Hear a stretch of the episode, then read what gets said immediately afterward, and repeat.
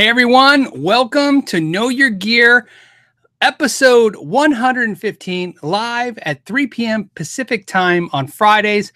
I keep getting questions about when the show is, and so we're going to start every show with announcing the time. Again, it's live every Friday, 3 p.m. Pacific time, and as always, hey guys, how's it going? So already 140 of you hanging out and putting some questions and typing some comments. So we got some stuff. First, I'll make the announcement that's easy. Just so you guys know, it's in the description down below. The coupon code from now on, we would do this for a while, see how it works out. It's a coupon code to get 20% off the merch store down below. So basically, if you're watching the show live, as long as the merch code's there, you can use it. It's on a timer now. So it's there as long as it is there. If it's there and you can see it, you can use it. And then when it's gone, it's gone. All right. And first question, we're going to start off right off the bat. We're going to start the show not even talking right. We're going to start off the show with a question instead of an announcement. So we got a couple of them. For Petrucci, I'm talking fine now, by the way. For Petrucci. I think it's Petrucci, but then for Petrucci. I'm going to say that's what it is. It says, hello, Phil. Your videos about dressing frets have inspired me. I just bought a Tajima, started a Strat. With that, he's going to repair it. He's the first time doing this. What tool should he buy? Thank you. On the knowyourgear.net website, there is a tools page, a Phil's tools page. And on there, it has most of the tools I use and why. Do me a huge favor. Go check it out. If that doesn't have the information you want, just go ahead and message right through that same website at the Ask Know Your Gear. Put in the subject tools, and that lets me know maybe I should update that and add more tools to it. I started doing it. I got about 60%, 70% of the tools I used there, and I kind of tapered off. But if you guys are looking on that website, check it out.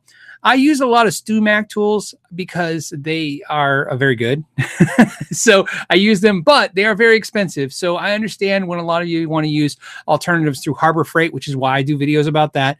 Videos about tools I can find at the dollar store. I've done videos about tools I can find at Amazon. And in fact, I did the number one thing I ever linked to Amazon was that fret dress toolkit that I did to Amazon.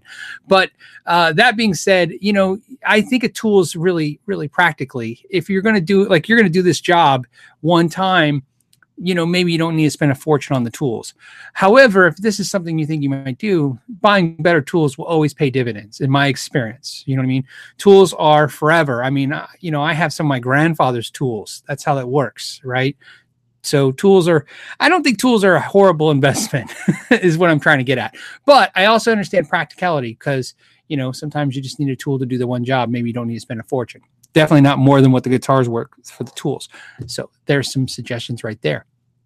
I actually have some super chats. I got two super chats or pin questions, as I like to call them, at the end of last week's episode. It happened right at the last minute, and I want to make sure that those get the proper comments. Harmonicaster, like harmonica and caster, like Telecaster, Stratocaster. Harmonicaster wanted a plug for their Harmonicaster. Something I actually did a plug for. They basically ponied up $10 to get a shout out. So, you know, why not give them a shout out? You know, if we can help them, check it out. I'll put a link when I index it too, because I did that last time. Doesn't hurt anybody. You know, if you something you're interested in sounds cool. I think it was cool when I checked out last time. Gary had a question last week. He says, what do you think about the H&K Black Spirit 200? And I didn't plan this because otherwise I wouldn't have had to bend over to get it. I have one right here. And Hughes and Kittner sent this out for me to check it out. And I will tell you this. My first reaction to it was not very good. I was like, whoa, okay, maybe I'm missing something. And here's what's interesting about that. That was my first reaction. And then I go, okay, well, maybe, you know, maybe we should know our gear and learn it. So I got out the manual. I started working with it. And it went from, okay, I can see where this is a practical solution for a lot of players. And maybe when I do the review, I'll address that it's not for everybody, but it has some, obviously being super light is really cool. But to be honest, the more I played it, the more I liked it. In fact, the reason you guys haven't seen it poke around back here is because I've been actually playing it. This is the amp I've been playing for since it showed up. Since I got past that learning curve of the first 2 days, I've been playing this thing nonstop. In fact, I'm in love with it. I think it's knocking stuff around. I think as an industry solid state technology, it's not a modeling amplifier. For those of you guys that are interested, it's a solid state amplifier.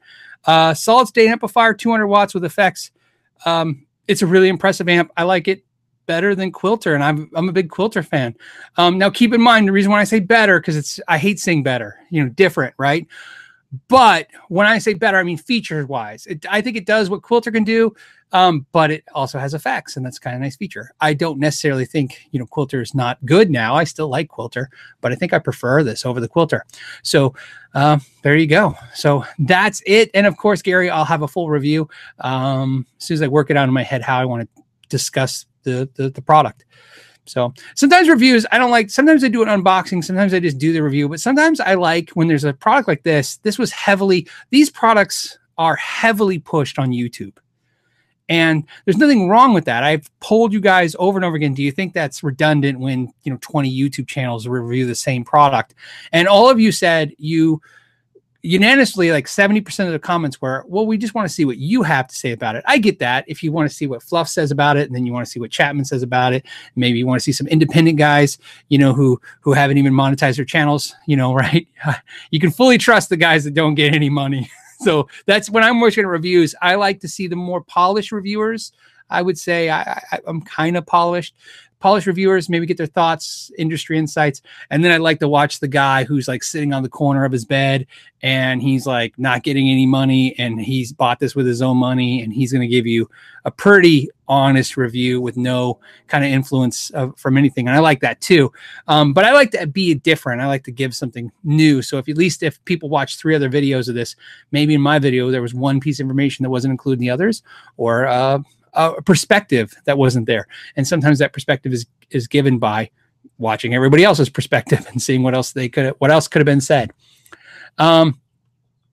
Hobo Roadie says rock and roll will never die. I just wanted to say that 'cause he said that.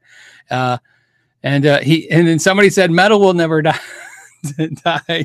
Yeah, they're not alive, so they can't die. That's, like a rock can't die. No pun intended. So yeah, you're right. They won't die because it's not alive. So yes, but I understand what you mean.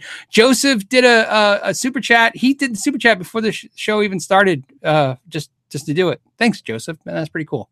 And then Brad said, tip jar for the Silver Sky Videos Fund. Oh, well, I kind of feel guilty about that, Brad, because I don't need a fund for the Silver Sky. It's right there. There is 2 videos with the Silver Sky coming. The review, of course, because I figured it's important to review the guitar.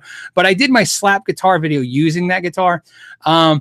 And this is on loaner from Paul Reed Smith Guitars right now. When I did the video, if you guys watched Paul's guitar, PRS sent me Paul's guitar and an SE to AB them. And that was really cool of them because I got to AB them. And when I was talking to Gene at PRS, because to get the RA labels to send those, send the guitars back, she said, is there anything else you're interested in? I said, man, I really would like to check out a Silver Sky. And so she sent it. So, it's kind of fun because, she actually mentioned that because I had mentioned it 2 podcasts a year ago, she's curious to see if I still think the way I did when I was speculating what I thought about the guitar. So Brad, that video is soon to come. The slap video, that's what's holding the slap video up now, is because I'm debating if that should release before I do the review or if one's going to cause the problem. Those of you who are patrons watching this right now, you know what's going on because you guys have been seeing, I've been pumping you guys about a video every day.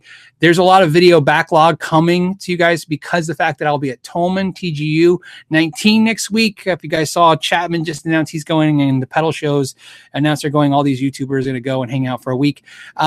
That's great, although I have to make all my content ahead of time and do all this stuff ahead of time, because I won't be here to do stuff. So it like kind of you have to double down your workload for 2 weeks before you go. So, wow. Okay. I feel like we're all over the place today. The other question that got pinned, or not pinned like a super chat, but I put aside because I wanted to talk about it before the show started, was from Tony Davis. He said, there are so many great quality, affordable guitars available now. Won't the market get saturated with no one will be buying anymore? Wouldn't the same go for pedals and amps? Would the new market crash? So I like that question. That's why I wrote it down, actually, when I was prepping the camera and the microphone. You know, Tony, that's a great question. The idea of that is, hey, there's all this great quality, low price stuff, and it's going to oversaturate the market. In other words, everybody, think about this. A lot of us sit around all day, even rock stars do this, dreaming about the guitar, the unobtainium, right? The guitar you can't have. And now it's getting to where maybe if you can't have that 59 Les Paul, sure, but you could get the 59 Les Paul clone, or you can get the Harley Benton clone of that, or the, you know, insert brand here. And there's a lot of great stuff and it's more affordable, which is true. That being said, no, I don't think it'll oversaturate the market. Here's why, because I think that, I think we're collectors, man. This is like, I think like, you know what? I think that whenever I see anything where people collect stuff and I go, man, isn't that enough? Isn't that enough Beanie Babies? Isn't that enough Star Wars figures? Isn't that enough whatever? You know, isn't there enough guns in the world? Do people need to start collecting those all the time? Isn't there enough, you know, motorcycles? Does everybody need, you know, 5 motorcycles in the garage? People collect whatever they collect. You know what I mean? So no, I don't think that's what's going to happen. I understand what you're saying, though. Is there a burnout to this? I think what happens is this, and this is where I was going with this. I think whenever everything becomes very easily, readily available to everyone, premium becomes more important. And what I mean by that is this. I love this story. It was a story. It was on Shark Tank, and it was this lady made backpacks out of her husband's used fire. He was a fireman and he had his fireman suit. And when they were tired, those suits, because I think they only use them for 2 years, she would cut them up and make purses and backpacks out of them, selling for like $200-$300. And she basically was trying to get somebody to help her buy this product, you know, or take the company to a next level. And her idea was to make import Chinese made copies of that. And one of the sharks said, you know, that's dumb, because the reason you're getting $250 for these is because this backpack, it means something. It fought fires. It's unique. And he said, I'm quoting him almost correctly, but you'll get the point, which is, in a world where you can pretty much have everything cheaply now, unique has the most value. That's what I feel like. I think that's why when people buy a guitar for $300 and they love it, and they see somebody buy a $10,000 guitar, they go, why would you do that? I think a person buying a $10,000 guitar, I don't think there's an argument that says that it's that much better quality. I think it's, you're the only one with one. You know what I mean? It's something cool about when you meet a bunch of guys and girls that play guitar, and you start going, do you have a Strat? And they say, yeah. And you feel commonly bonded. And I like that. But then there's something cool about going, well, what kind of Strat do you have? And you go, well, I have a gold 73 Strat. And they're like, oh, you know what I mean? You don't see those too often. So I think uniqueness always will inspire people to keep going. And I think that's how the cheap market works. It keeps taking the thing that's unobtainium and you can't get it, and makes it obtainable.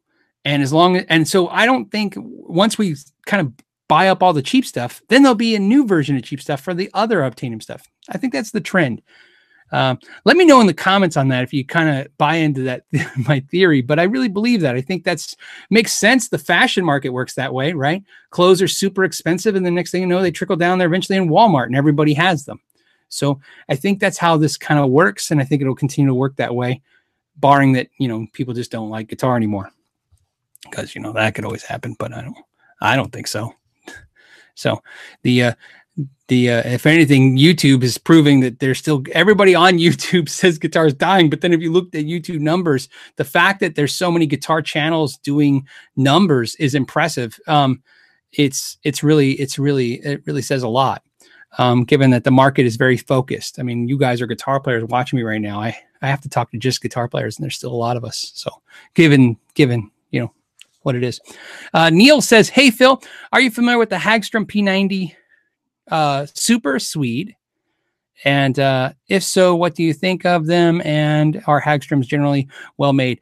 I owned some Hagstroms before. I was a dealer for them for a little while too. This is a while back, like 10 years ago, And the ones I played, I liked their man-made, it's like a phenolic resin fretboard. I always thought that was kind of cool. I don't want to say never played the P90 versions. I just don't remember even trying the P90 versions. So the only thing I can do in this scenario is give you this advice. I like P90s and I like the Hagstroms, and I think combined they were cool. They seem pretty unique. I've heard people, because talking about them over the last couple of years on this show, people have said, oh, I had a bad one, or I don't like them, or the quality sucks. But the ones the ones I tried were all pretty good. So I can't say anything bad about something until I have the bad experience, and I haven't had one with the Hagstrom. So there you go. The only thing negative about Hagstrom, I say, is their resale value is crap, which is great for used market. So you can pick them up pretty cheap compared to the new. New, you'll find them like $800, $900, $1,200, and then used, you can pick them up for $400 if you look. So just be aware of that. There's nothing wrong with buying what you want new, but also make sure you're checking out used, because those people who have made that purchase now are going to help subsidize your habit by taking that hit for you. Justin Mabe, what's up, Justin? How's it going? The only guy I know that retires and then seems to work twice as hard now. When I see you on Facebook, I'm always like, I think he works harder now. He's retired. But anyways, thank you, Justin, for your service, by the way, as well. And it says, hey, Phil, can you explain what a capacitor does when you adjust the tone knob? Yes, I can. The two most common capacitors you'll see well, first of all, let's talk about this. A tone knob, a potentiometer, whether it's a volume or a tone knob, it's just a potentiometer. So when you see them, they're the same. And then you add a capacitor to that potentiometer, and that creates it, or it makes it a tone knob, how you wire it up. The tone knob has two capacitors that we see the most, which is 0.22 microfarad and 0.47 microfarad. You usually see 2.2s with like Fender type products and 4.7s with like Gibson type products.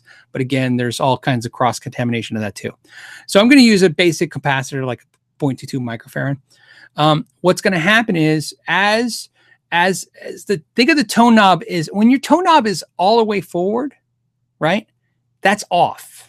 In other words, it's sending signal through it, and none of the signal is being run through that capacitor. As you turn the knob backwards, you're running more of that signal through the capacitor. And what happens is that capacitor is restricting. It's actually stopping the high frequencies from getting through, right? It's allowing, and there's a couple ways to say that. You could say it's just allowing the low frequency through, but either way, the visual of this is more important to me because I don't have anything to show you. I got to tell you verbally. So the capacitor is restricting the highs. So that's why it gets muffly, right? To us, it gets muffly. It's getting muffly because it's losing definition. And that's what happens. And that's why a lot of people believe if you change out different capacitors, you could get different effects. Although there's another group of people who say, hey, they're all the same. I don't know. I go with my ears, and my ears hear differences. So I'll just stick with that. There's nothing wrong with using your own ears. But yeah, that's the main difference. And if you're like me, that's why I like Fender style guitars, and I like to take the tone knob and quarter turn back, which is just running just a little bit of the signal through the capacitor. The way I like to think of it is not about turning it backwards. Like people just kind of dive the knobs all the way back. I like quarter turn back because to me, I just want to take off the chirp, is what I call it, the pick attack. When I'm playing now in my videos, I usually run it full forward again because I know that that's not what people who are listening to the gear reviews want to hear me messing with stuff. But me personally, if you give me anything, I will always take the tone knob and I'll just take the chirp off. Like I said, I think of it as like I miss the high end chirp off the pick if I just quarter turn that back. So that's why I do that. Kevin Rose did a super chat for no reason, and that leads us to find a question where somebody is on the main page. Okay.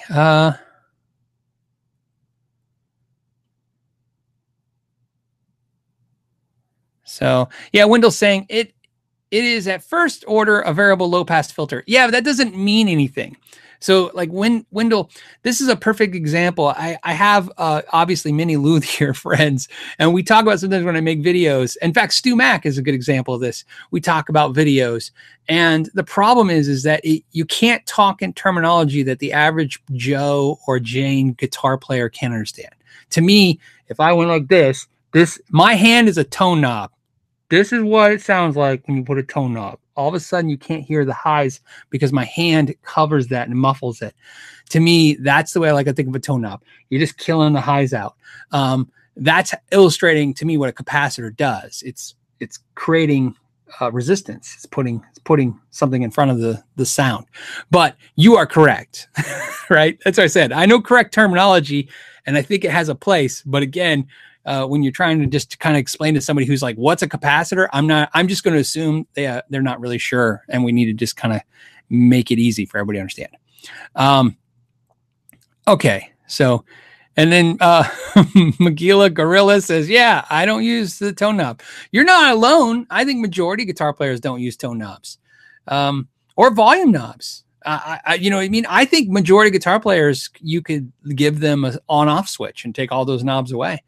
I not only do I quarter turn back tone knob all the time, I quarter turn back my volume knob too. I kind of find the sweet spots, and that's, I kind of like pickups just a little teeny hotter than I like them. And then I just quarter turn back the volume knob and it finds that sweet spot. And then I have a little boost to kick into. But there you go. This is out of order, but I'm going to give it to you. Charles Campbell said, hey, any opinion on Halo guitars? The answer to your question is, yes, it's coming because, well, this is going to suck, Charles. I'm reviewing a Halo guitar in like a few months. So it's going to be a while, but I mean, so, and there's nothing I can do to take care of that, but I will be doing a review of Halo guitars. I've been talking to them. We talked to them a couple of weeks ago, and they were really cool guys. They asked me if I was interested in reviewing a guitar, and I presented to them an idea for what I thought would be a really interesting video, and they were gung-ho, but that interesting video is going to take 3 to 4 months. That's how long it takes. I started it already, but it takes a while for all of us to get everything done. So I'll be able to give you some more feedback on that as well, especially with this video. You'll see how in-depth it's going to be. Let's see. What else do we got? Yeah, Todd Flowers. Hey, Todd. Todd says, I'm old school. I use my tone and volume knobs all the time. Yeah, it's, you know, I think I got that because I'm a bass player.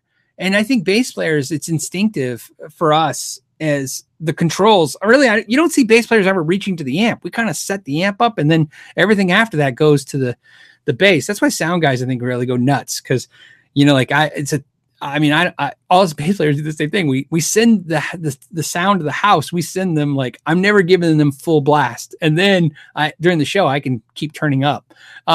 But, you know, you kind of EQ and you change everything from your bass. So as a guitar player, as I play guitar, I just instinctively want to do that. So there you go. That's, yeah, I can see that.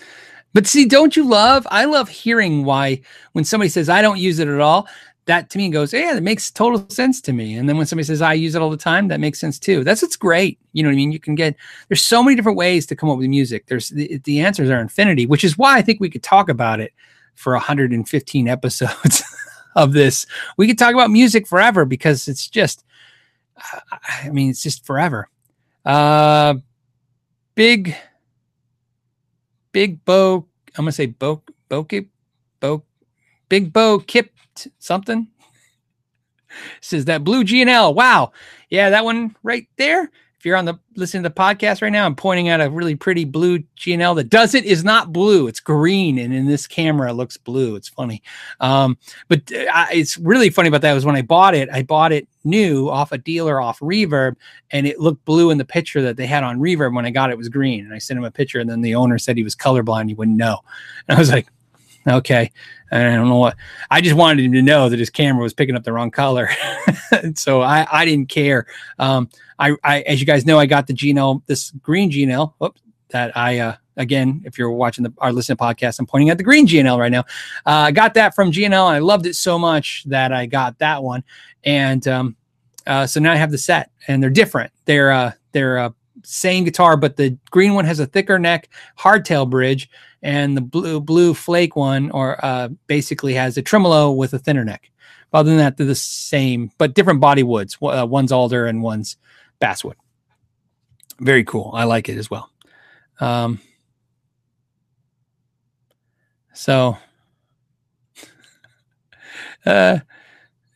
Peter Kovac says, "What is the perfect guitar for a freckled guy?"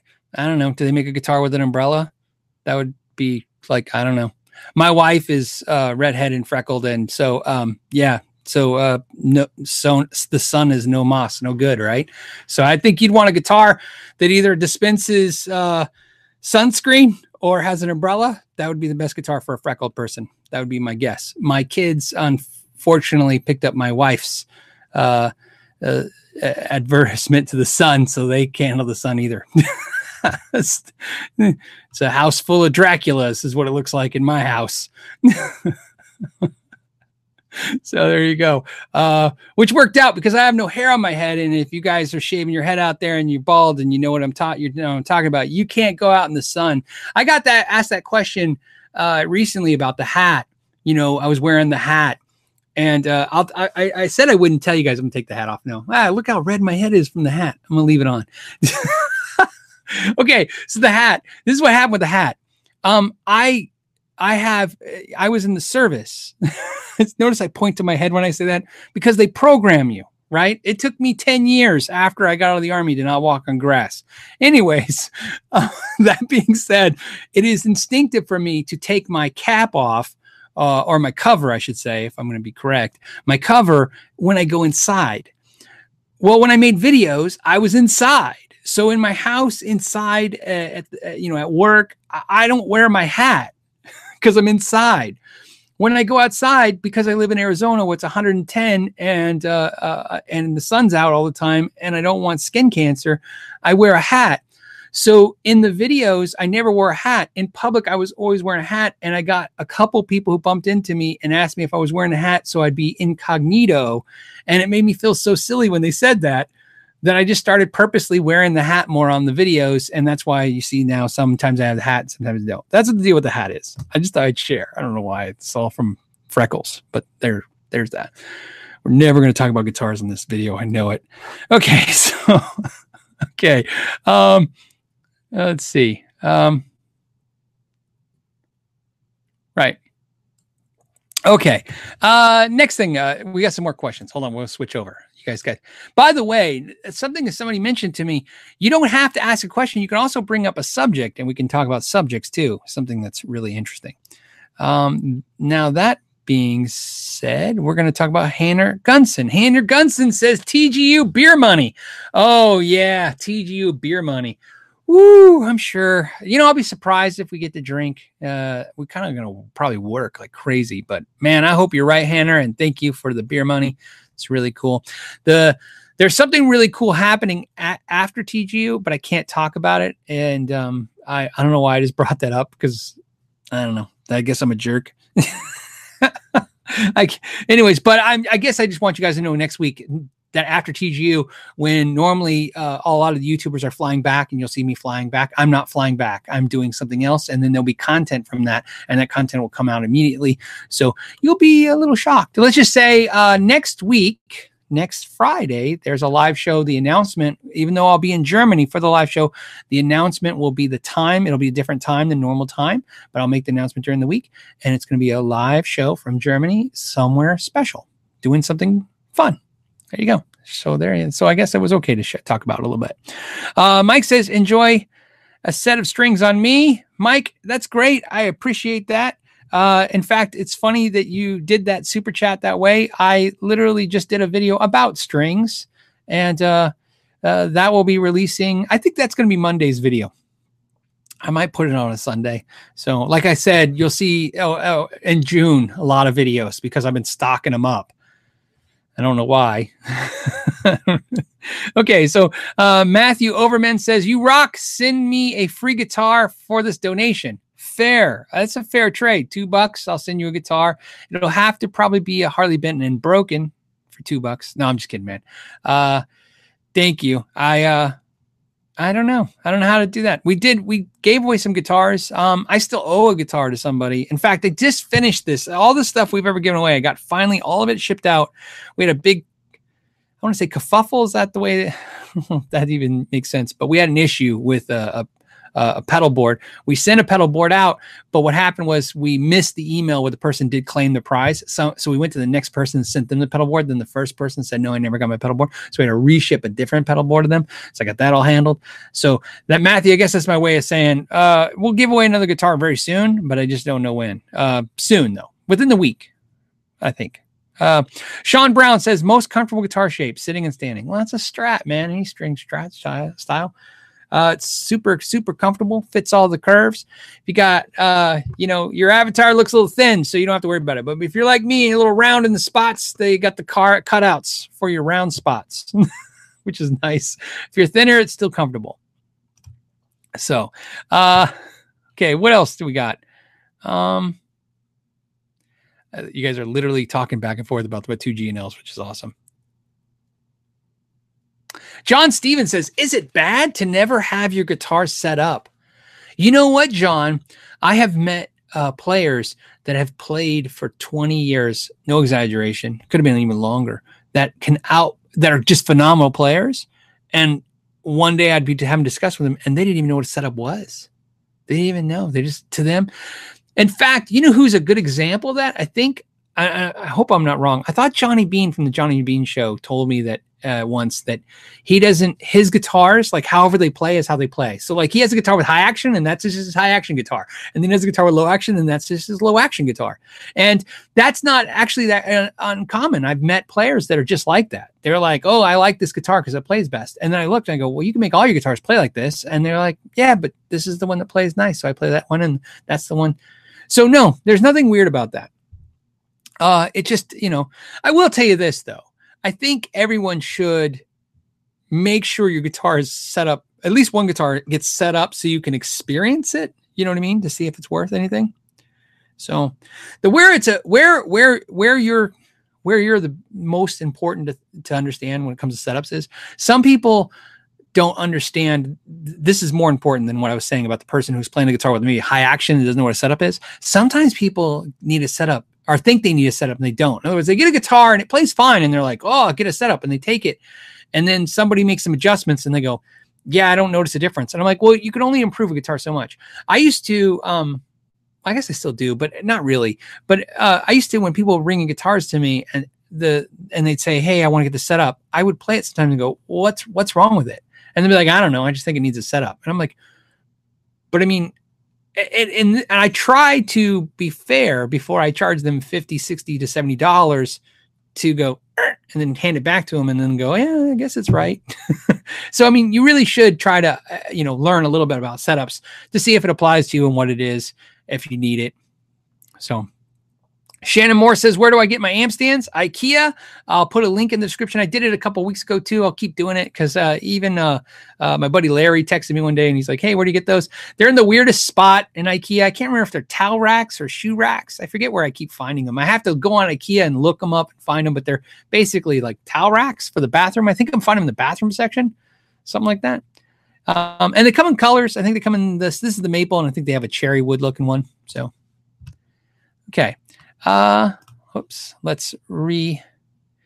have a good question from Bob.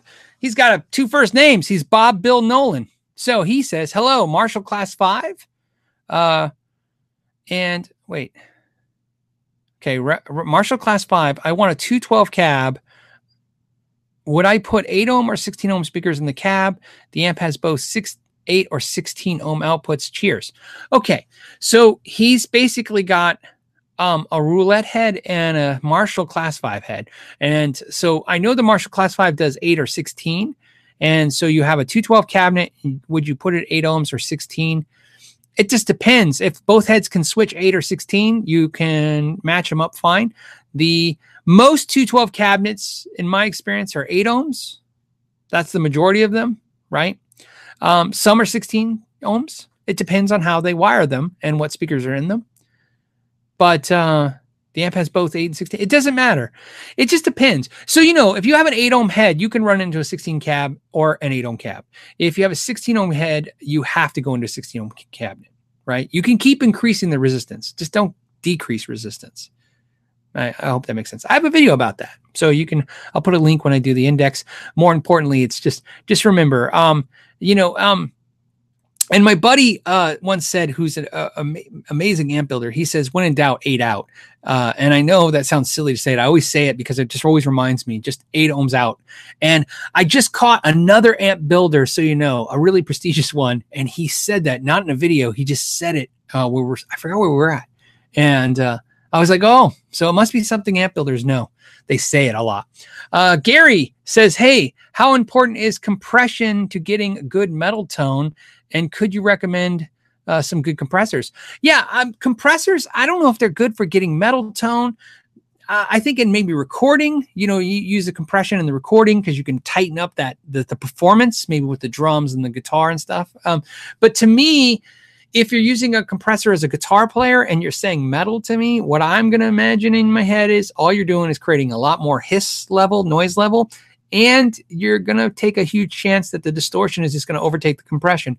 In my mind, compression adds sustain. Compression is about, you know, obviously compressors to make the low noises, you know, kind of in the middle and the high noises in the middle and kind of even out the sound. That's one part of compressor. But a main part for compression for guitar players is sustain. They like what it does, how it adds the note stays around longer. Distortion already does that. So I think they're redundant, compression and distortion.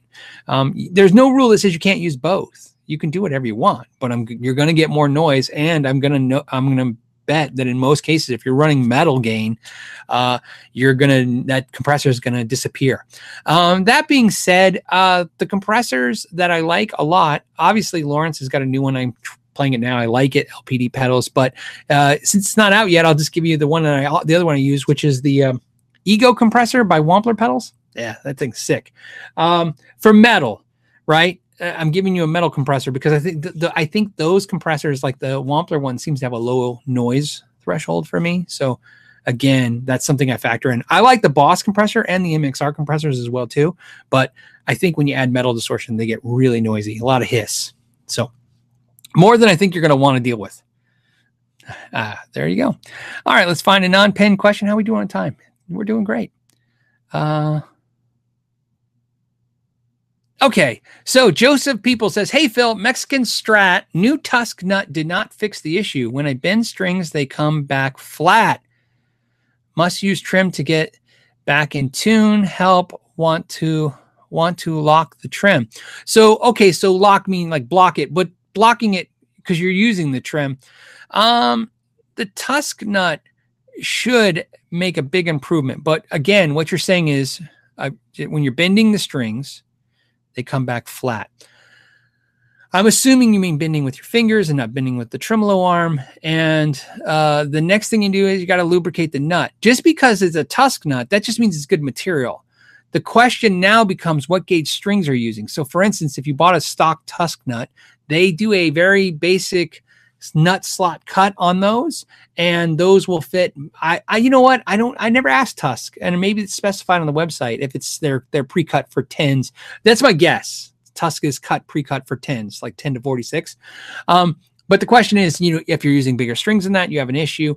It could be the type of strings you're using. So, you know, if you're using something like NYXLs that are more steel content than nickel, they're going to be more abrasive, and they could actually have more of a cutting action into the nut. And again, they're not gliding as smoothly. So you could check the issue. The big thing that I would tell you to do now is once you fix the nut, once you change the nut out, that's 90% of the problem right there. You got it. Whether it's still happening or not, trust me, you got rid of a lot of the problem. Now I would go ahead and do some lubricant, put lubricant in those slots. You can use a pencil lead, which is really graphite, which is why it works. You can use powdered graphite. You can use Vaseline. I don't know if I'd want to use that, but again, I'm thinking of things you might have, so you don't have to make a purchase. If you are going to make a purchase, Big Ben's Nut Sauce is great. Lubricant is my favorite, which is by Daddario. Any of that stuff works great. What else? I mean, there's all kinds of stuff. Don't use like actual lubricants though. Don't use like, you know, WD-40 and, you know, grease, gear grease and stuff. But anyways, do that and see if that helps. But my guess is, and then the other thing is that we're still using the wrong term. And we've talked about this before, Joseph, which is you're saying, when you bend the strings, they come back flat. I still do. I have a friend who says they is a 4-letter word. He hates it when everybody says they. He says, they say, and he goes, who are they? Tell me who they are. And he says, because they never really solves the problem. So here's why I'm telling you that, Joseph. They means all six strings are doing that. And that tells me one thing. But if it's two strings, that tells me something else. So what I want you to do for me, buddy, for next week's show is do it again. You know, right? Do what you're doing. Play it. When it goes out of tune, when they go flat, what strings went flat? What strings didn't go flat? That starts telling you a story. You know what I mean? That starts making you understand where the problems could be. You could have a bad tuning key if it's just one string. If it's two strings, sometimes two strings make you feel like all the strings. And then what happens is, because you're using a tuner to get to fix the two strings that are out of tune, you're noticing that the other strings are microtonally flat. In other words, maybe the tuner's telling you they're slightly flat, but really your ear couldn't detect that. So to me, sometimes they're getting grouped into the problem, but they're not there. To me, there's a difference between you hit a note and then the string is now flat and you can hear that, versus you're playing, everything's fine, and then you get your tuner on there and you notice it's a couple cents off and the tuner's telling you that it's a flat, but you wouldn't really notice that. So again, let's be very specific what strings. That's going to help us fix that problem. That's like I said. And then write stuff down what you're doing, and that will help you again work through the problem. There you go. All right. Next we have Dream Machine. Dream Machine says, hey, Phil, thinking of getting a Seymour Duncan Andromeda delay pedal and opinions on it. If not this one, what is your favorite delay pedal? My favorite delay pedal has been the same favorite delay pedal since, and it's not here because it's on my pedal board, is the Acid Reflux by Taurus Pedals. That literally is, I think, my first video I ever did, pedal delay video I ever did. It's my favorite delay pedal. I literally, I'm the opposite. If you like really complicated delays with lots of knobs and tap tempos, we're not in the same boat. So I wouldn't take any of my advice. I use a DD3 a lot because I saw a video of Joe Bonamassa and he said, I don't know, I just put all the knobs at straight up at 12 o'clock. And I thought, that's the pedal for me. Dumbed down and easy to use for delay. So I used the DD3 and then I got the Acid Reflux and I like that as much. But I also use like the Carbon Copy is good. I'm looking at my pedals right now.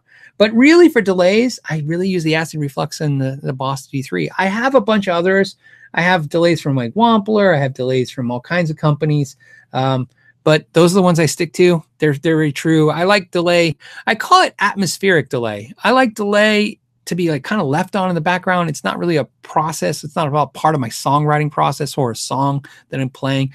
I just like to turn it on and kind of make it warm up the sound. So those are the ones I use. I haven't tried Seymour Duncan Andromeda pedals. I reached out to Seymour Duncan a couple times and they basically, I think they got it covered when it comes to YouTubers covering their stuff. They don't need me adding any input. So I just moved on, you know what I mean? So I just don't have any connections with that, checking out that stuff. And I'm not a huge Seymour Duncan fan for the most part. I don't know. And so I don't know. Stuff's okay. I don't know. In fact, I was just talking about that with a buddy of mine. I'm looking around now. Yeah, see, none. Just that one guitar. That's the one guitar. I have one guitar with Seymour Duncan's. I've slowly whittled them out of my collections, and I thought that was kind of weird. So that's a good topic for a second. Everyone ever noticed that? I use DiMarzio pickups almost exclusively, nothing else, for like probably the first 10 years of playing. And then one day, like I woke up. I mean, it didn't really happen like this, but it felt like this. I feel like I just woke up one morning and I went, I like Seymour Duncan now. And all my guitars had Seymour Duncan. And then like that went through as a series. And then like maybe a year ago, same thing. I like woke up and I went, I like something else besides Seymour Duncan now. So it's weird to me. Really, really, I would love it if you guys would put comments, especially in the rebroadcast, if you've ever done something like that. I feel like that isn't really maybe as common as I was hoping it would be. But yeah, that's how I feel. And then Superjet 113 says, okay, who doesn't like the JB? I still like the JB. It's just, again, I don't know what it is. I don't want to say it's fatigue, but it's almost like, you know, you like the sound, you get used to it for so long, and then slowly you just kind of morphed out. Really what I'm into now, which is crazy, is varieties of pickups. It's like they're all over the place. Like I have the G&Ls with G&L pickups. In fact, they asked me if I wanted Duncans in them, and I said, no, please put your pickups in there. My Gibsons have Gibson pickups. My PRS have PRS pickups. my Fenders have Fender pickups in them for the most part. So I've been sticking almost stock lately, but I got some bare knuckles and I really like it. Those, oh, those are nice. And then some weird ones too. I've been trying Shep tones. Those are cool. Wolf tones are really cool. The Blue Moon pickups. I'm actually digging all the weird, I don't want to say weird. This seems really disrespectful to these small builders, but all the smaller, unique pedal pickups. I used to stay away from those. I think it's because I always kind of perceived them as being too pricey. And then slowly over time, I just kind of dug them. You know what I mean? So, but also, I also use inexpensive pickups too. I think I was talking about this using some Guitar Fetish stuff lately.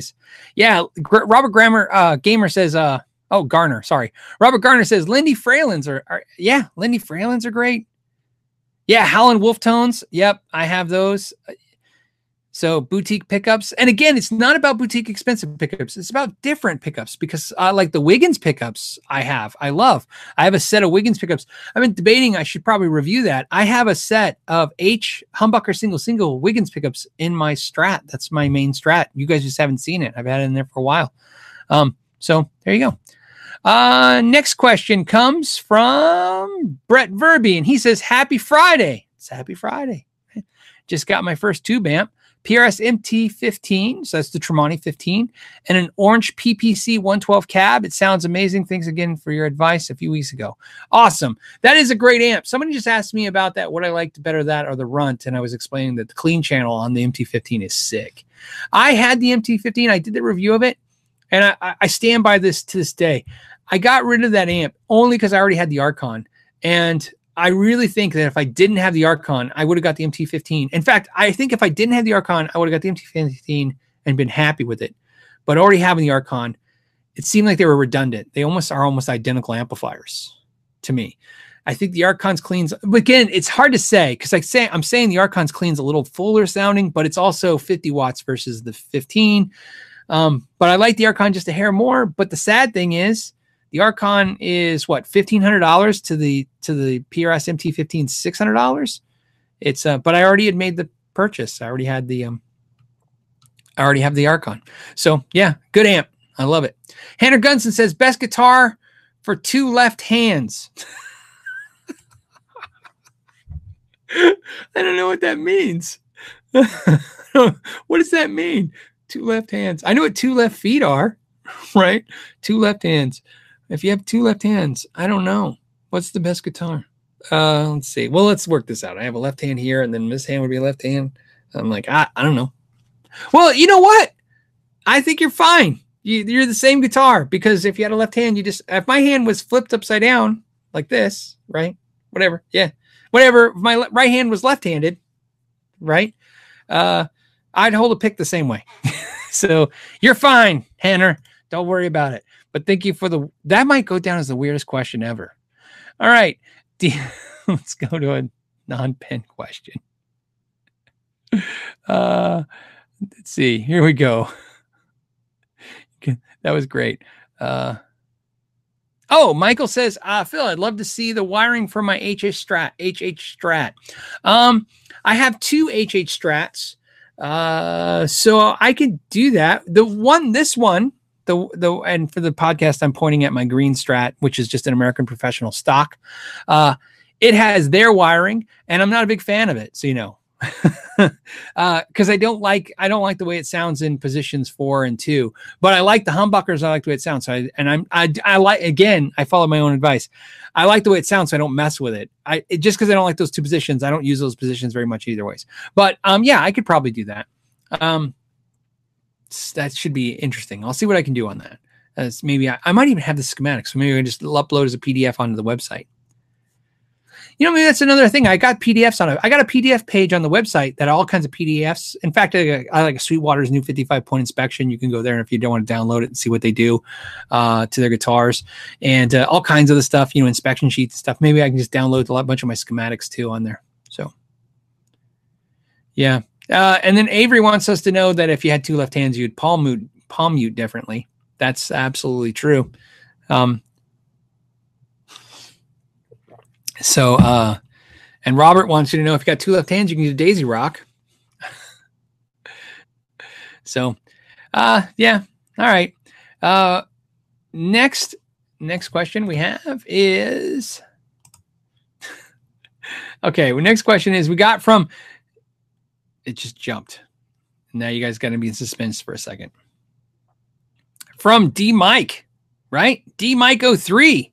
D Mike 03 says, "Hey Phil, my Strat has a bad hum coming through my amp, no matter what position I'm in. But if I touch any metal part of the guitar, it goes away." Well, first, this is the let's start with the easy part. That's what a guitar is supposed to do. So you understand that. Like when people take their hands off the guitars and they're like, "It's humming," I'm like, "Yeah, right." But you're when you're playing, you're touching it, and that grounds it out. That's part of how a guitar, especially a guitar with single coils, is gonna kind of work. So to a degree, that's okay. Okay. Now, when we say humming, there's a difference between the 60 cycle hum that's kind of atmospherically going on and a ground loop, which is also kind of going on because, right? And of course, this overwhelming thing. So really this becomes an issue of not whether or not it's okay or not. It's about making sure that we go through and we do some diagnostics. So the first thing you want to do is you want to make sure that everything is grounded correctly. That's important. One of the first things you can check is easy. Take the tremolo cover off the back of the three springs and make sure that that wire is soldered to the claw, grounding that out to the pick guard. That's the first thing you do. If that wire is broken, then there's your problem. If it's intact, you're going to need to take the pick guard out, and now we're going to need to look in the pick guard. Look for anything that's broken, frayed, cold solder joints, anything that's not connected. That's the second thing. Then once we determine all the wires are connected, now we have to decide if there's a missing wire, something that they didn't put in. So maybe that you got it used, or maybe they were just defective from the gate. Make sure that that's happening.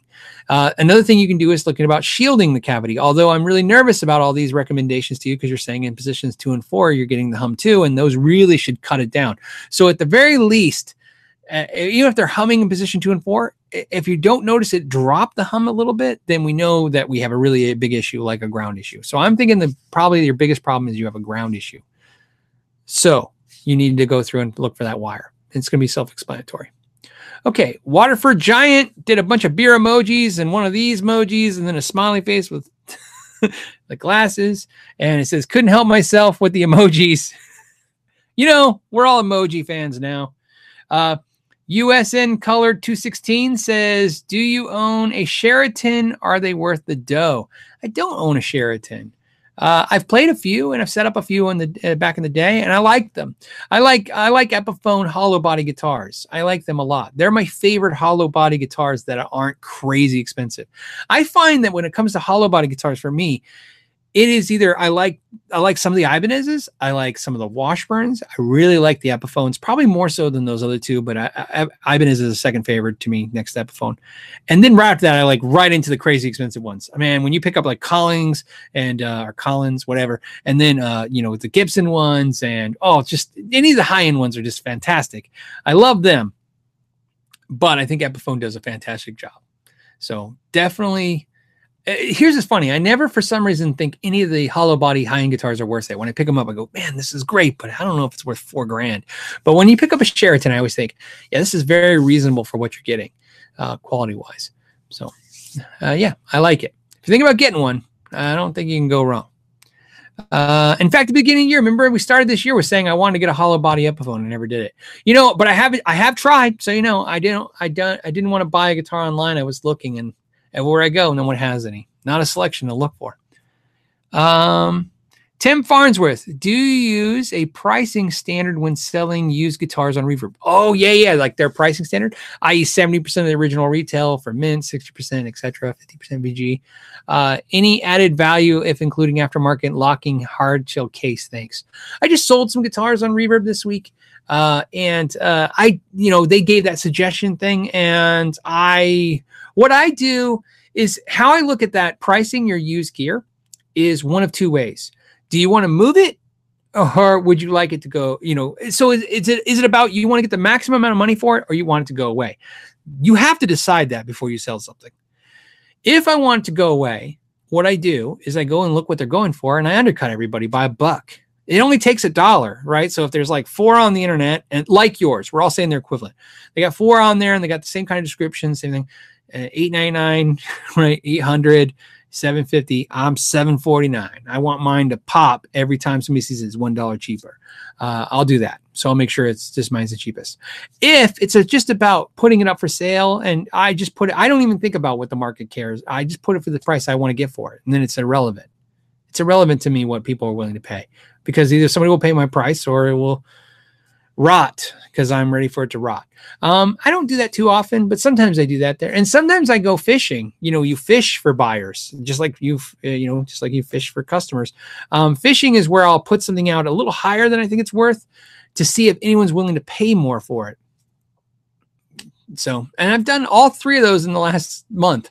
All three of those I've done successfully. I've put something out a little higher that I didn't, I was like, I don't think anybody's gonna pay this, but I don't really want to sell it, but I kind of need the room, and somebody bought it. And then I put something again, like literally $10 cheaper than everybody else. And it sold within 24 hours. And, so there you go.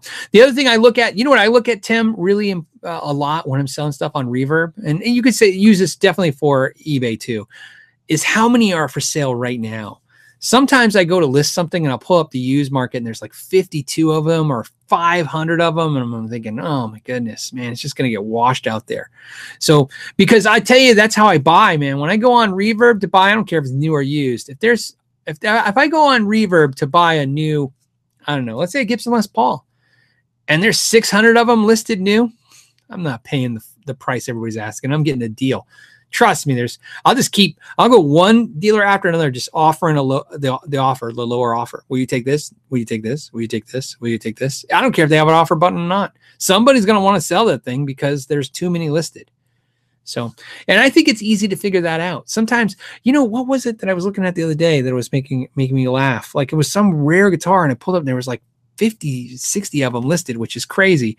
But so, some guitars you can't find any on Reverb. And then that's the time to price your guitar up because pick out one of the few ones for sale. So that's what I take into consideration for me. But I do like using their price guides as reference. I think it's a cool option. Juan Doming says, what Strat pickups do you recommend that have a hot bridge, a modern sound, not noiseless, a la Nick Johnson, not Seymour Duncan, Tex Hot? That's a good question. Hot bridge.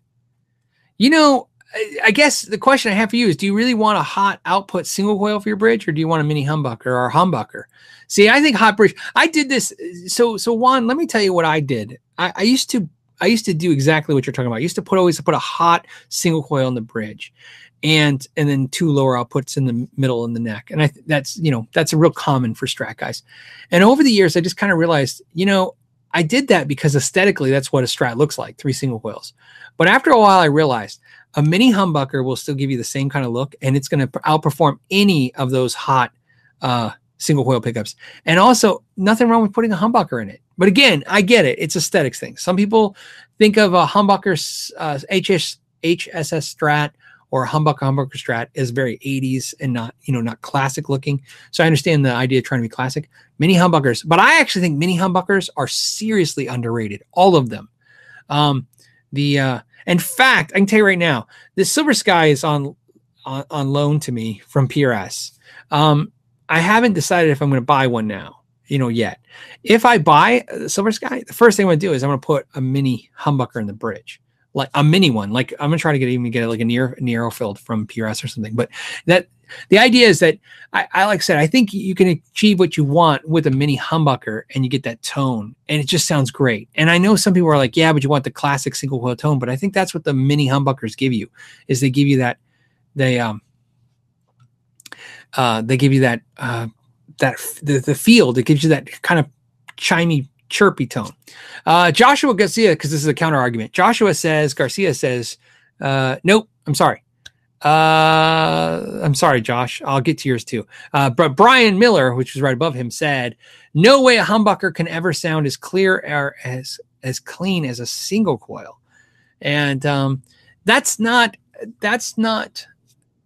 I'm not saying that's not right, because obviously there's a lot to what you're saying. I agree with you. There's something about single coils and the tone, the way they work.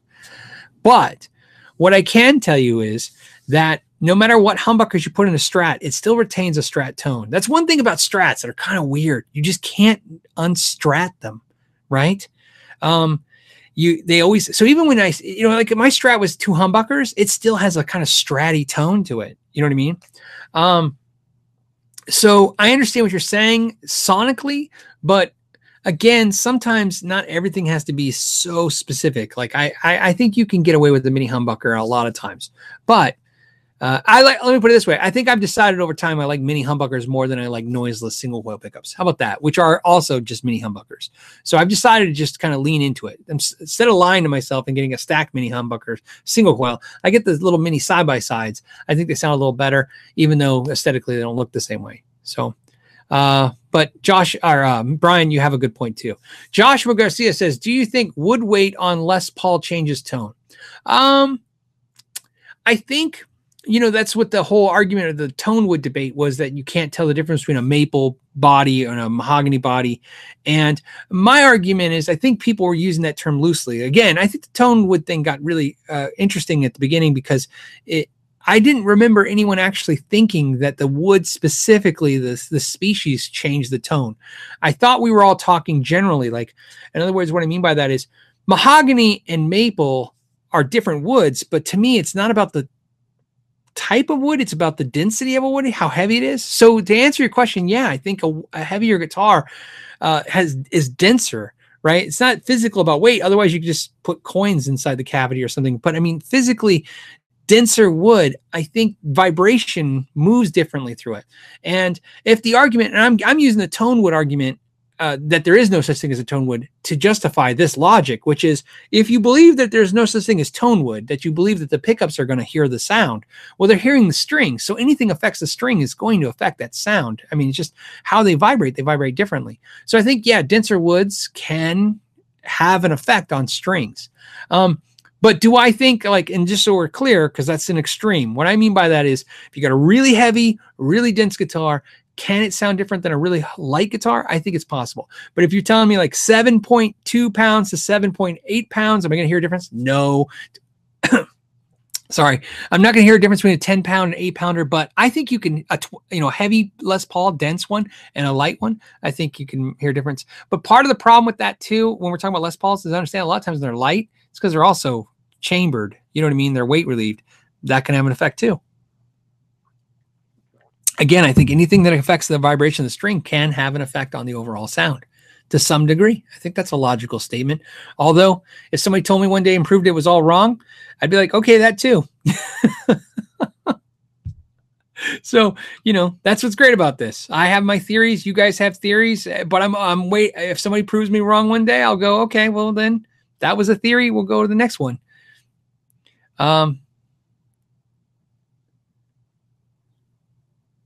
Okay, so James Cruz says, what in the heck is an HH Strat? You know what? I like that question because I'm wondering about that myself, because in my video this week, I said, can my SG sound like an HH Strat? Everybody was like, why didn't you put single coils in? I'm like, but it's an HH Strat.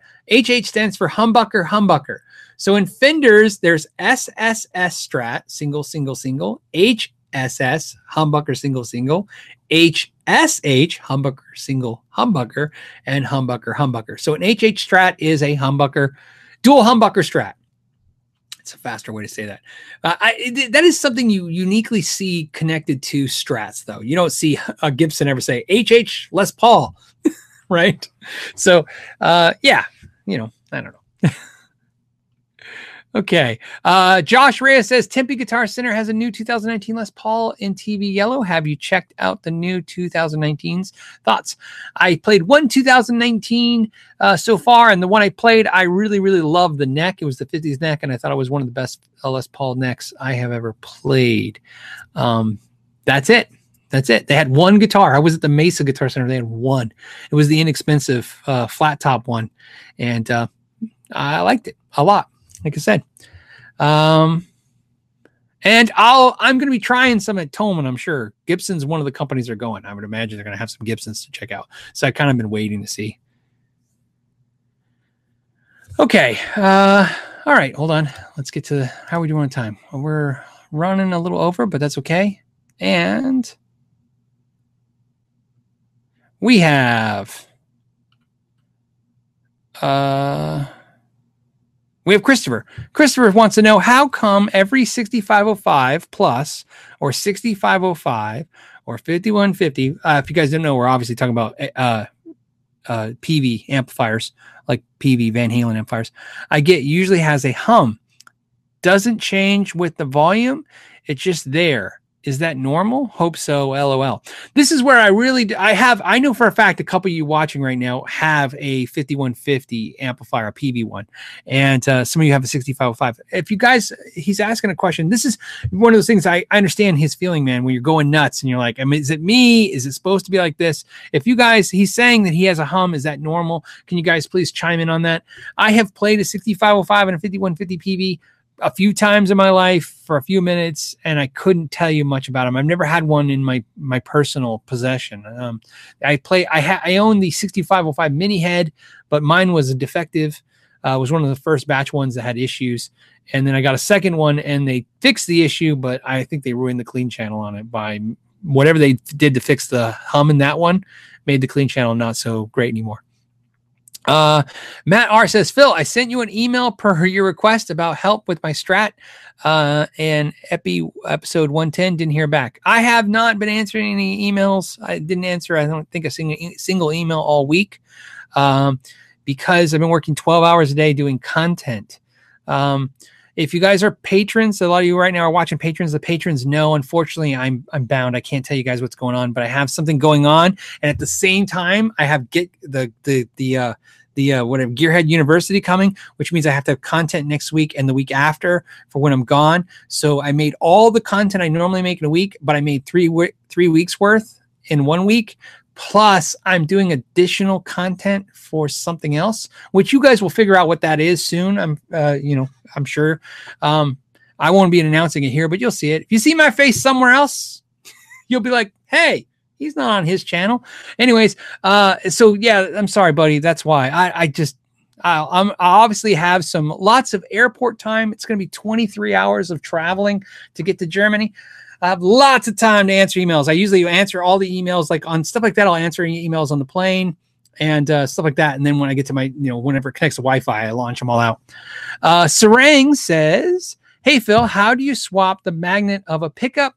The stock Ibanez V7 or V8 pickups supposedly sound better if you swap out their magnets with each other. Yeah, you can do that. It's a very easy process. I don't think I want to describe it. What I'll do is I'll link it. I can link a video in the description. There's a ton of great videos out there. I never thought about making one on that because there's a lot of great videos on that. Swapping magnets is a very easy, straightforward thing to do. The only thing that I will caution you about is that anytime you're working with pickups, you're working with the 42 gauge wire, and the 43 gauge wire is super thin. And so you're always taking a chance you might damage it. And once you damage it, you got to rewind the pickup. So it's the magnet swap part is not the hard part. But again, anytime you're messing with the pickups, you are going to be taking a chance that you are damaging the wire. Also, keep in mind that a lot of times if you're really aggressive with working with your pickups, it's probably a very prudent thing to buy a wax pot and repot them, because if you've chipped off so much of the wax, you're going to get some microphonic issues with the pickups. So swapping the magnet's not that hard. There's got to be an online class on that. I'll do some research and I'll tag it in the thing. And then if there's not something out there, I guess I'll make the videos. I just did 25 repair videos. The only thing is you guys don't get this. Well, it's not get to. You guys won't see them until after the patrons. The patrons are getting one a day right now. Because believe it or not, as the patrons make comments, I adjust things before they go to you guys. The patrons, I figure if they're willing to give me $1 or a couple bucks a month, they probably won't beat me up for the mistakes they see in the videos. And I'm right. They don't. They just say, hey, did you know you said this when I meant this and you did that? And then I can make the changes, which is great. James Bile says, have a beer on me. James, I'm going to do that. Probably tonight. So who knows? And then Brian Stewart. Hey, Brian, what's up, buddy? He says, I just got a Boss GE7. Do you like it before or after the drive and distortion pedals? Also, Duncan Liberator volume pot. Ever try one? Thoughts? Okay, those are two questions, and we can answer those pretty fast and easy. I like the GE7. I have one. One's right there on my shelf. And do I use it before or after the distortion? Well, it depends. How I like to think of it is this way. Before the distortion, you can kind of change the tonality, make the distortion broader, fatter. If you put it after distortion, you tend to get a more focused distortion. What I find happens is I call it the Pantera effect. Whenever you put EQ after distortion, you tend to get that really scooped out kind of Dimebag Darrell heavy, intense distortion. It's really cool. And but the thing I will caution you, it doesn't matter if you use it before and after distortion. What matters is how you EQ. I think a lot of times we just generally make the happy face, which is the mid scoop thing, which is not very good. And I think it's, for me on that particular pedal, what I learned to do is I always set the EQ flat in the center and then just start moving stuff. And then after you get something where you just make, you keep making micro adjustments until you find that perfect kind of thing. EQ is a fun thing. Also keep in mind too, EQ also adds noise. So you're going to get more hiss and more volume, you know, more noise ratio with that pedal. So it has nothing to do with Boss. The Boss one's not necessarily a quiet one, but it's EQ is an adds noise, always adds hiss. Also Duncan Liberator volume pot, did not like it. Do not like it. I know, man, I feel like I'm bashing on Seymour Duncan. So, you know, the Duncan people have been, Kathy Duncan's always been nice to me. I just want to say this, I did the 5 things about Seymour Duncan. It's again, the Duncan company, love them. I mean, they even bought shirts and did some of the pictures of shirts, but that particular piece, although that particular liberator thing is not my cup of tea. The idea, I get what it is. You kind of, you clip all the stuff on it and you just do the thing. I found the time it takes to figure that stupid thing out, you can just learn to solder. I'm old school. I think everybody should just solder their own stuff. All this clippy stuff, it's cool. If it works for you, do it. It's a mentality thing. If your mentality is that makes more sense, you do that. That's what I'll say instead of saying I don't like it. If that's how you kind of process information, if you just give me like a paint by numbers, I'll do this, and this, then you'll do it. That's great. Do that. I don't work that way. That my brain, I don't know, maybe it's ADD. Who knows what it is? Anyways, who knows what's going on? But if you give me a step plan, I disengage from that. I kind of want to figure things out as I go. And then once I got it, I just kind of like to do what I know again. So I kind of like to figure it out that way. But so that's why I didn't like them when I did them. And I'm trying to also, I'm thinking about the now, thinking of going, maybe because I have done it so for so long, just with a soldering gun doing it myself, maybe it didn't feel like it saved me any time. Maybe to you, it'd be a huge savings of time. So this is probably a good point that if anyone's used Liberator, especially anybody who's not a luthier or a technician, I'd like to know your thoughts. But as me, I'm going to, if a customer brings me them, because that's when I did them, customer would bring them to me.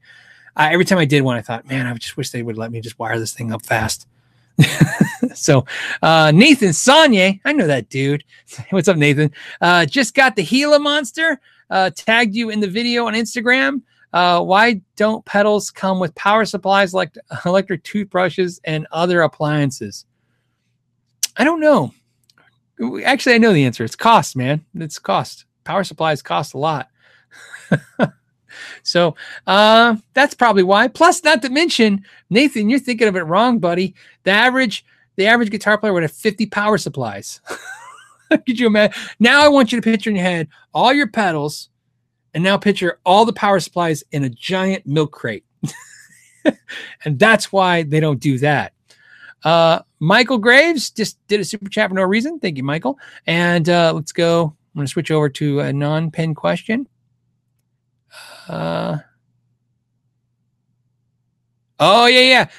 The dog paw says, if you solder, wear glasses. One good splat could be a disaster. Absolutely. I wear safety glasses every time I solder.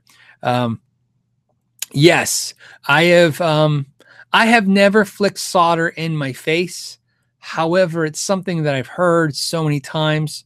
But so my first experience soldering was in the Army, which means that the way I solder is a very specific way because I got taught while being yelled at a little bit. So, so safety first is definitely, safety first. Yes. If you guys, for those of you who are in the service, know safety first. All right.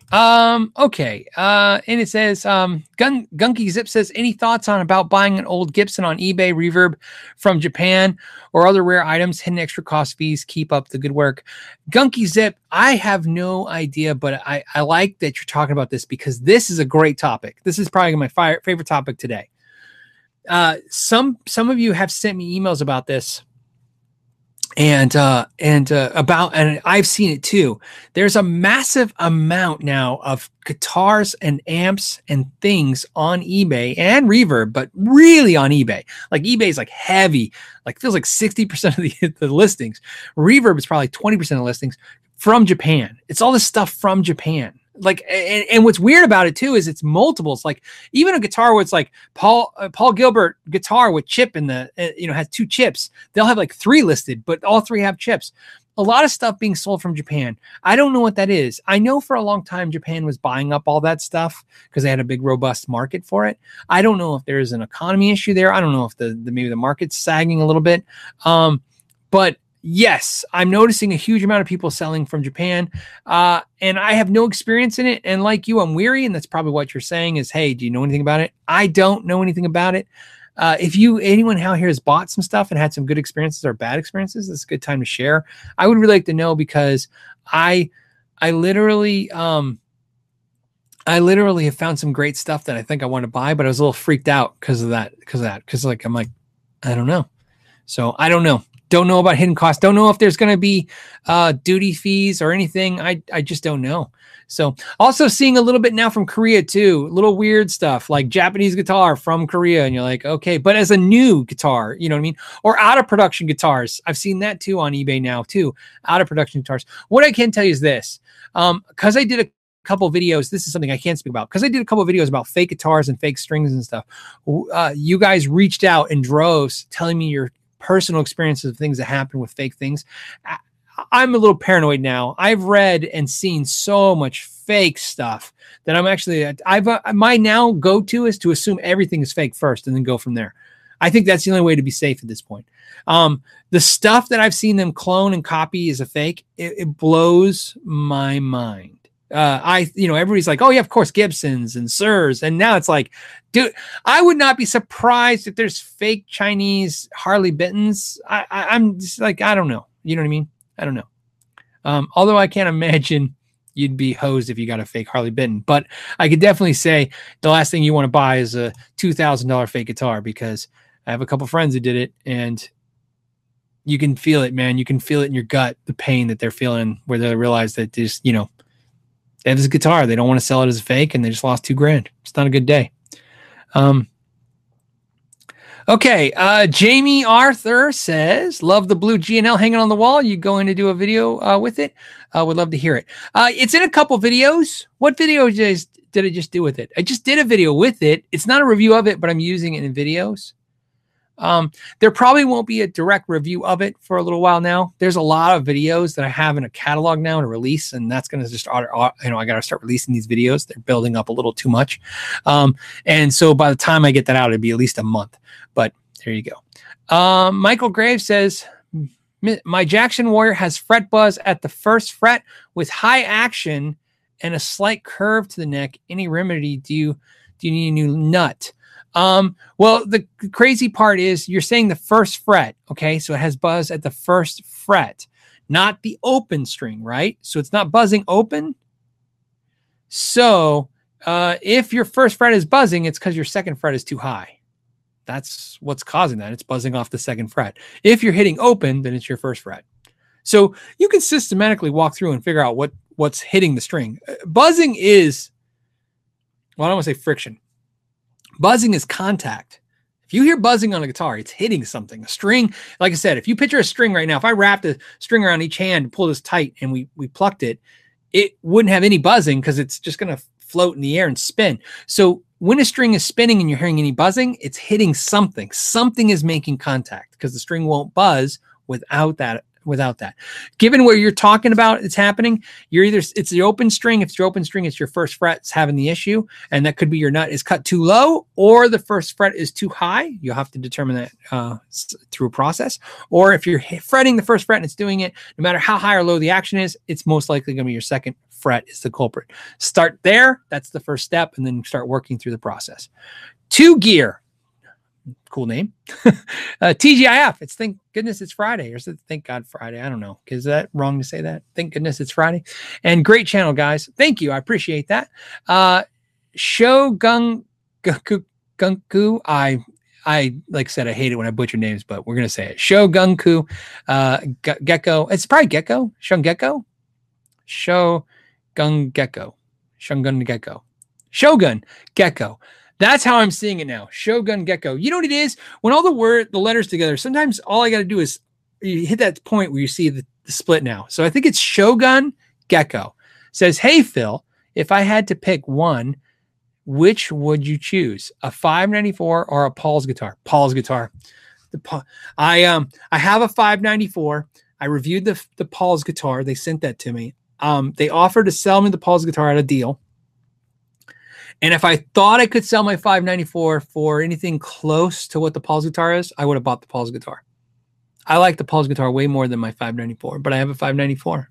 It's the thing. It kind of goes back to the MT 15 and the Archon thing.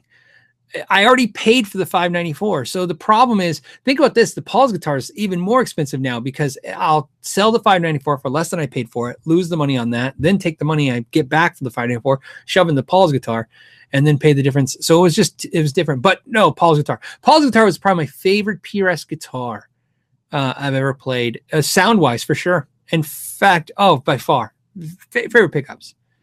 Like that was the first guitar I've ever played from PRS guitars. I thought, they're never going to sell these pickups because I would just buy these pickups. In fact, the Paul's guitar was great. It's the pickups. I'd just buy the pickups and shove something. I'd shove those pickups in my 594, but there you go. All About Guitar says, your thoughts on the Reflux model by Music Man? I think I got asked this question before and I didn't know what it was, right? The Reflux. Let me look again. Hold on. So we're buttoning this up right now. It looks like a... Am I missing something? All right. Let me share the screen with you guys so you guys can see too. Here you go. Kind of looks like the Axis, right? It looks like a... Am I missing something? Is it the Axis? Why does it look like that? Sometimes it sucks when I look stuff up because then later you guys go, that's not it. But from what I'm seeing, this looks like... the Axis, or as we would call like a Wolfgang, like the 8-bit hand guitar. My guess is if it's anything like those, I like it. In fact, it already looks a little cooler than those. I would imagine it's cool. Music Man makes great guitars, man. They're fantastic. Only complaint I have about Music Man guitars, I like lighter guitars, and a lot of the guitars are heavy. So for me, it's tough. When I bought my last Music Man, it's like I have to go through pages and pages of guitars online and in person to find one that's not, 8-9 pounds. They're a little on the weighty side. But if that doesn't bug you, which most players don't care, So Raymond says, got here late. Looking good, Phil. Hashtag no homo. Oh my goodness. All right, Raymond. I appreciate it. It's okay to compliment another man. There's no problem with that. I've been married for 20 years, so 21 years. So yeah, we're all good. But thank you. I appreciate that. Let's see. I'm trying to get down to my fighting weight. I'm actually trying to, every time I take long flights, I always try to lose a couple extra pounds because I feel like every single pound you can lose will make you just that much more comfortable on an airplane. Airplanes are, in fact, you know what? I really believe that people, especially in the United States, would not be fat if we were forced to fly once a week. The airline industry could single-handedly cure the obesity epidemic in the United States, because literally, I don't care how overweight or slightly overweight or whatever you are, every plane you get into, it just, thin people feel fat on airplanes. It's just, there's no leg room. There's no room. So yeah, Thank you. I appreciate that. Lance Phillips says, Celestion V-Type in a Fender Frontman 40. Thoughts? Celestion V-Type. It's an okay speaker in the Frontman 40. It's fine. What comes in the Frontman 40? Because I think we talked about this before. I did a video. It never saw the light of day because it was dumb. It was dumb. I changed out the speakers in a Fender a Champion 40, not the Frontman 40. I've changed out the speakers in the Champion 40, and I put in a Vintage 30, and I put in a Vintage 30, a Greenback, and we put it, I think, in a Jensen in it. And the stock speaker was better all the way around. So I don't know. I think it's fine, but I wouldn't upgrade those speakers. I wouldn't personally. So, but this is one of those things where, again, what's nice about having a community is some people can chime in now and say, oh, I did it and it was great, or I did it and it wasn't worth the time. But me, I think a lot of times with those inexpensive solid state style amplifiers, I think a speaker can be good, but it's like an experiment. Me personally, I tend to like Eminence speakers for those kind of amplifiers. To me, when the amplifiers generate all the distortion internally, you know what I mean, through transistors like a pedal would, I don't need a speaker to kind of enhance the breakup of that. I just want a speaker to amplify that perfectly the way it is. Eminence is like, especially the higher wattage eminences. Wow. Sound really good. Justin says, compare a vertical 212 to a horizontal and tone difference. That's a great idea. I'm sure that can happen. I plan to review a horizontal Harley Benton cabinet. I like the vertical one a lot, and I would imagine Harley Benton would be okay with that, sending one out so we can do that. That's a video I'm curious about. I would like to do that video. I'm sure they'd be up for it. If they're up for it, I'll do it. I'll do the work. So 123 Jim Thomas says, thanks. You're welcome. And Curtis says, what's your thoughts on PV Classic 50 410? Thanks. You know, that is probably my favorite PV amplifier. I'm trying to think if there's another PV, because there's a couple of PV amps that I really like, but the Classic 50, the 410, it just is a great amp. In fact, here's what I think about that. The Classic 50, let's say the 112, or the Classic 30 112, and the Classic 50 212, I like them, but I couldn't say I like them maybe better than the Hot Rod Deluxe and the Hot Rod DeVille. But the Classic 50 410, for some reason, I like it better than the Hot Rod DeVille 410. And it's always been close, but I like it. So they're just heavy. 410s are heavy. It's a lot of magnets, a lot of weight. So if you're willing to take it to a gig, good for you. If you don't have a gig, well, then it doesn't matter. Put it on a stand and enjoy it. And you can get good deals on them too. But great amps. Okay, hold on. I'm jumping screens. And before I jump back, I just want to make sure I'm not missing something. And I'm not. Okay, and thank you guys. This was a great episode. There was like 860 of us at one point, or 850 of us. You guys are awesome. I appreciate that you guys hang out and support this every week. I got a cool announcement for you guys that hung out towards the end. It's the channel did 49 million views. That's total views. So we're closing up on 50 million views. Something more important than the 49 million views was we just announced 48 million views. So we did 1 million views in almost 2 weeks.